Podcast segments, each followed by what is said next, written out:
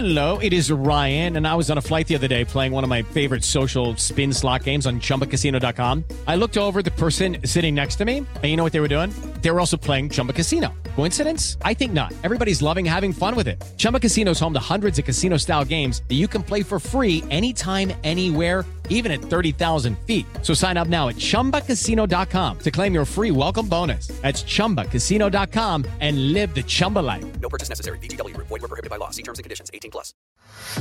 ¿Tú sabes por qué el pegamento no se adhiere al interior del envase? Esto es Curiosísimo, el podcast con Carla Mancilla. En Curiosísimo el podcast, todo nos interesa y nos encantan los misterios, así que escucha esto. Resulta que el pegamento no se adhiere al interior del envase porque dentro no hay humedad. Y este es el secreto para que el pegamento active su componente principal que se llama cianocrilato.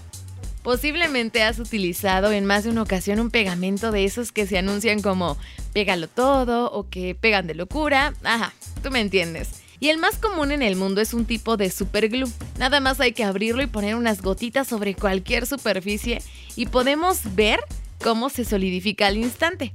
Bueno, los pegamentos necesitan humedad para adherirse y dentro del tubo, contenedor o gotero no hay pero al abrirlo y entrar en contacto con la humedad del aire, es como se activan las moléculas que hacen posible que se convierta en adhesivo. Y aquí te van unos buenos datos más al respecto de este invento. El inventor del superglue fue Harry Cooper, quien trabajando en materiales plásticos en 1942 para fabricar miras telescópicas para los fusiles, esto es durante la Segunda Guerra Mundial, se topó con el cianocrilato que es el componente principal de este tipo de adhesivos inmediatos, y resulta que de primera instancia lo descarto porque era muy difícil trabajar con un material de este tipo. ¿Te imaginas agarrar algo y que todo se te pegue sin control?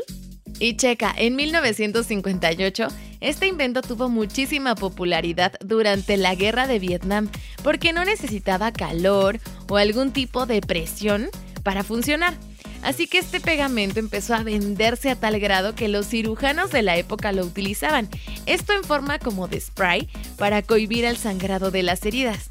Y además tenían muchas ventajas. Por ejemplo, al respecto de las suturas convencionales, este pegamento no te deja una cicatriz, no requiere anestesia y además evita el riesgo de contaminación por algún tipo de microbio porque pega de volada.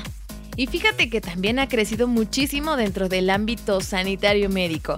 Uno de estos ejemplos es en la fijación de prótesis dentales, en las cirugías plásticas, cardíaca y hasta la maxilofacial. Los científicos también han buscado la utilización y sobre todo lo han logrado fijando algunas partes del avión Airbus 380 y también en la fabricación de coches de Fórmula 1. ¿Qué tal?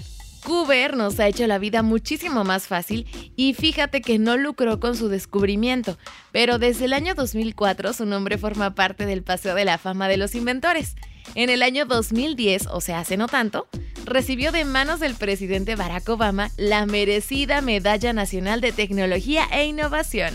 Espero que esta información te sirva para dejar a alguien con el ojo cuadrado y ten cuidado con el pegamento, no te vaya a caer en los dedos. Oye, escríbeme en Twitter. Me encuentras como arroba carla-mancilla. Acuérdate que Carla con K y doble A al final. Mándame tus dudas, tus curiosidades, tus preguntas. Investigamos y platicamos de ellas, ¿va? Gracias por estar en este episodio de Curiosísimo el Podcast. Aquí todo nos interesa. Yo soy Carla Mancilla. Cuídate. Un beso. Adiós.